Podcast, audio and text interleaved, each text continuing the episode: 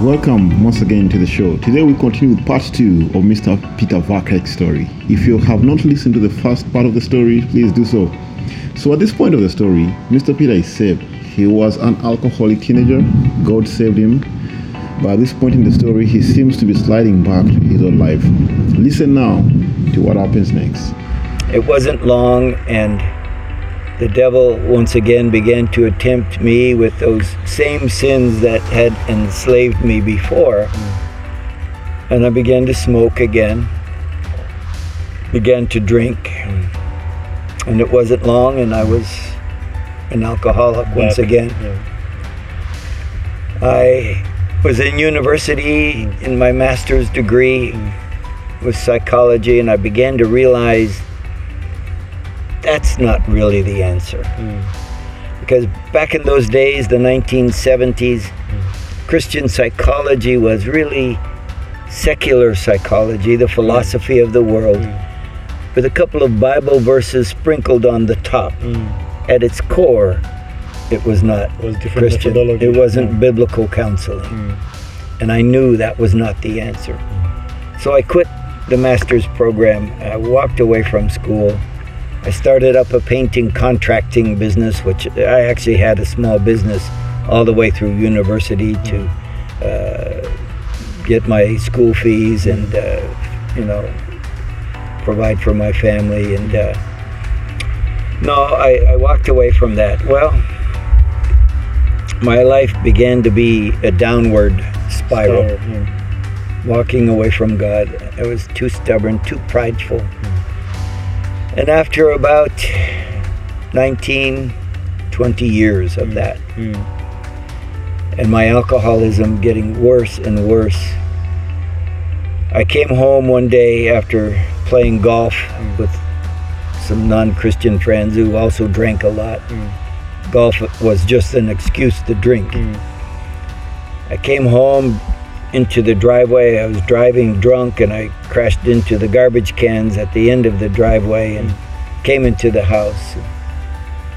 My wife says, You're late, you're late. We're supposed to go bowling. We mm. were part of a bowling league. Mm. And so off we went. And that was also an excuse to drink. I drank more. We came home from that and, and we began to argue at home. Mm. We argued a lot in those days. And she finally she said to me uh, stop i i can't take it anymore. I can't live like this. You're you're tearing me apart. You're you're tearing the family apart. I want a divorce. Oh and that was my reaction. Oh and i stumbled for words to say i uh, well uh, uh, uh, uh, i don't think that's biblical like I even really knew anything yeah. biblical anymore. I, I didn't even know where my Bible was. I had one, I owned one, but I think it was gathering dust somewhere. I said, No, no, we're not going to get divorced. I walked over to the closet in my bedroom and I took out my hunting rifle Yeah. and I threatened Betty's life. Mm. How low I had gone. Mm. How far my sin and, and pridefulness and rebellion mm. had taken me. I didn't follow through with my threat. Betty ran from the house with the children and the family dog and mm.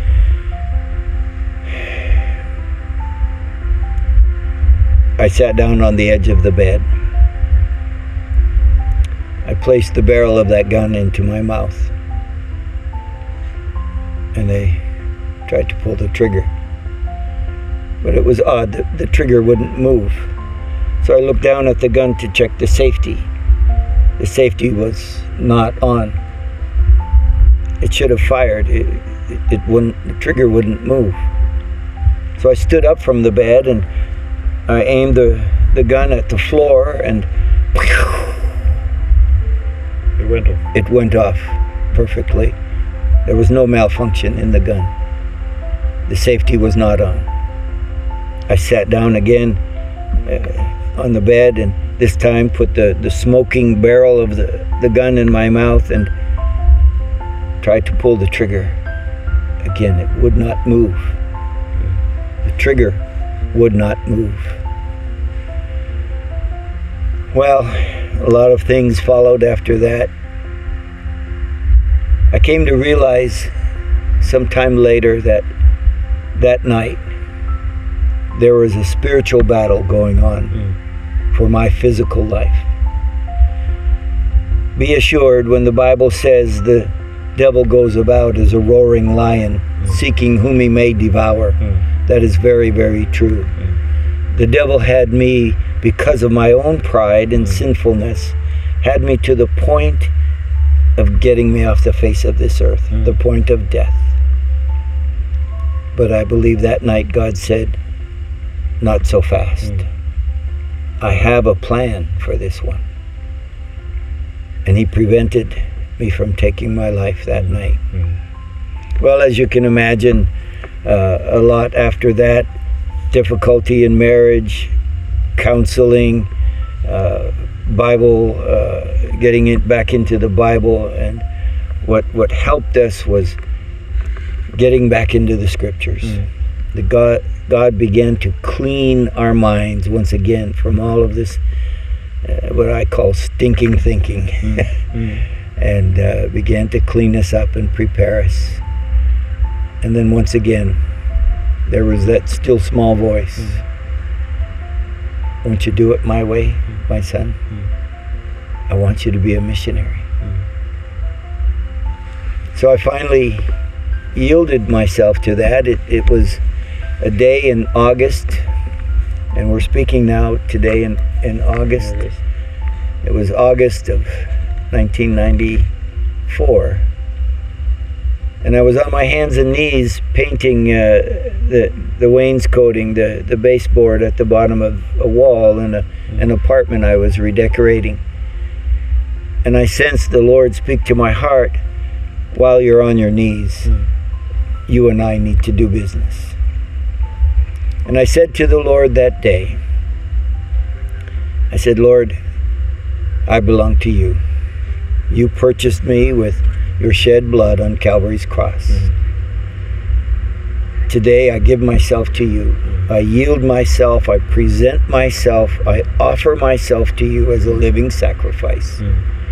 Take me and use me however you want, Mm. wherever, whenever, however, why ever, whatever. Mm. No strings attached. Mm. And I knew it was finally at that point, aged 40 years, that God could finally use me. I yielded myself to Him. Well, life after that was very, uh, very hectic, a, a whirlwind. Uh, the Lord directed us to come up to uh, Schroon Lake, New York. We were living in Florida, and that's a long ways away, about 1,300 miles, Mm. and attend Word of Life Bible Institute. Before you get to the Word of Life Bible Okay. Institute part, let me let me just go back. I know we didn't talk about this, but if someone is listening to this podcast right now and they're thinking of taking their life, what would be your advice to them uh, in relation to God having a plan for their life despite what they may be going through? Because sometimes you sit back and you think life's challenges do not seem to be um, I mean, life does not seem to be on my side based on the challenges that are happening right now. And the people come to a conclusion that they should take that. What would be your advice to them? If someone is listening to the podcast right now, what would be your advice right now to them if it were your last advice to them? What would it be? I'll begin by saying three words there is hope. Mm. In my situation, I, I brought it upon my myself. My depression was my own making because of the sin in my life. Mm. And you begin to experience two things. The devil, on one hand, wants to condemn you. Mm. Uh, there were things in my life that the devil was trying to tell me in my mind you call yourself a Christian and you do this? You're worthless. You're just taking up space on this planet. You don't even deserve to live.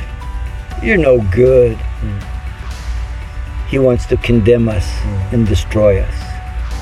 the other hand, God, our loving God, is there convicting of us, mm. us of our sin, not condemning, mm. but convicting with the intention of bringing us back, mm. bringing us to repentance.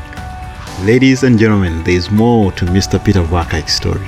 What part of his story encourages you most so far? Share with us in the comments below. Like I said, there's more coming up next week. I'll ask you to pray for God to bring us more friends to support the ministry of Word of Life in Rwanda. I'm currently meeting people and just sharing the vision of what God can do considering all that He has done. Just pray that these meetings will be fruitful.